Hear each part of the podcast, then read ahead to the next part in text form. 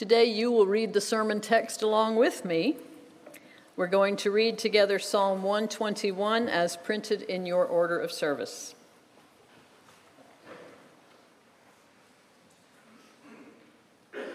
I lift up my eyes to the hills. From where will my help come? My help comes from the Lord, who made heaven and earth. The Lord will not let your foot be moved. The Lord who keeps you will not slumber.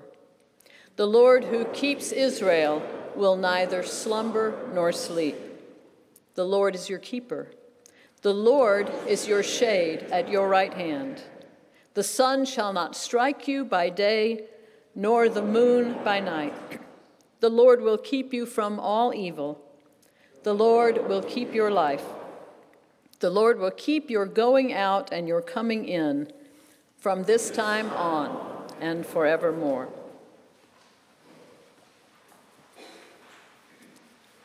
I lift up my eyes to the hills. When you hear these familiar words from Psalm 121, how do you feel? And when do you feel it? Is it when you're driving north on 421 just past exit 272 where the highway suddenly points you straight at a mountain peak, blue and blooming on the horizon? Or standing on an overlook at our mountain camp, Laurel Ridge? The mountains just feel like the place, as it says in the King James, from whence cometh my help. I will lift up mine eyes unto the hills, from whence cometh my help. To me, that used to be a very inspiring statement. Until I began to realize through learning a little Hebrew and reading other translations that it is probably not a statement, but a question. Imagine a traveler looking up with fear at a range of mountains that he must cross and asking, From where will my help come? But if Psalm 121 lets the traveler ask the question, Psalm 121 also lets the traveler give the answer My help comes from the Lord, who made heaven and earth. What does it mean that help comes from the Lord? In this psalm, it boils down to one word it's a verb. We know that this verb is the point because it's used six times in eight verses. So I'm going to read the verses again, and I invite you to listen for that verb. The Lord will not let your foot be moved. The Lord who keeps you will not slumber. The Lord who keeps Israel will neither slumber nor sleep. The Lord is your keeper. The Lord is your shade at your right hand. The sun shall not strike you by day, nor the moon by night. The Lord will keep you from all evil. The Lord will keep your life. The Lord will keep your going out and your coming in from this time on and forevermore. Did you hear it? Keep. Keep is one of those words that's fun to look up in the dictionary because you'll find so many meanings and so many idiomatic uses that you will be glad you already speak English so you don't have to learn all those ways to use the word keep.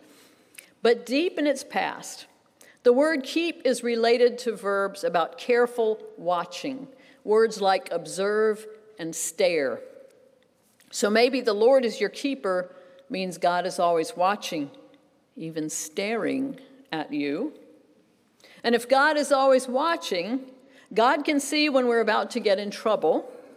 So, presumably, that is why the text says that God won't let your foot be moved, or as a more vivid translation says, God does not let your foot stumble. That is a reassuring thought when you're about to climb a mountain. On the other hand, what about when you do stumble? I did. I tripped over something and I fell and I broke bones. And I wasn't even climbing a mountain, I was just crossing a street. If God is always staring at me, then God saw that my right toe was about to catch that broken off lane marker and did not guide my foot around it. Does that mean God wasn't watching after all? I got a lot of wonderful get well cards after my fall, and there was one that really made me laugh. It showed a guy with a halo sipping a latte and scrolling on his phone. And the tagline was Ever get the feeling your guardian angel went out for coffee and just lost track of time? we can joke about a guardian angel, but we might be uncomfortable joking that God wasn't watching. Psalm 121 says, The Lord who keeps you will not slumber. We don't want to ask whether God was asleep. And yet it's right there in the Psalms, not the one we read today, but Psalm 44 cries, Rouse yourself. Why do you sleep, O Lord? The Psalms are the voice of humanity talking about and to God. And so they embrace all human experience of God. The Psalms give voice to both our confidence that God is our keeper and our deep uncertainty sometimes about exactly what that means. Among the sample phrases, excuse me, remember, keep is a fun word in the dictionary because we use it in so many ways. Keep up, keep back, keep at it, keep in mind, keep house, maintain, retain, persevere, hold, tend. That's just a few of the many meanings. And among the sample phrases like those I just read, I was particularly struck by this one keep the Sabbath. That's going back to those really old roots for keep, the roots that mean something like observe. Keep the Sabbath caught my attention because Sabbath observance, described in the Hebrew scriptures and more thoroughly parsed and detailed over centuries, requires so much of the observer. Now, let me say, I am not talking about church attendance. No matter what you might remember from Sunday school, keeping the Sabbath is not Christians showing up for worship. An Orthodox Jew can tell you Sabbath observance is detailed and demanding. It is a commitment. And it's a commitment that shapes one's daily decisions and the very rhythms of life. Isn't that true of any real commitment? You give yourself to a commitment in a way that shapes the choices and the meaning and the rhythms of your life, sort of like how a metronome helps you keep time. Keeping is committing. The Lord is our keeper. The Lord commits to us completely, without condition or reservation. Does God's commitment to keep us Keep us from falling and getting hurt? No. Does the Lord will keep your life mean your mortal life will not end? No. Pain and stumbling and tragedy are not evidence that God is not committed to us. However, our questions about pain and stumbling and tragedy are evidence of our struggle to understand God's commitment to us. Naturally, we struggle to understand. That struggle is the product of our deep longing multiplied by the magnitude of God's mystery. St. Augustine, the revered theologian of the early church, said that when we think we have comprehended God, that only means we have comprehended something else instead of God.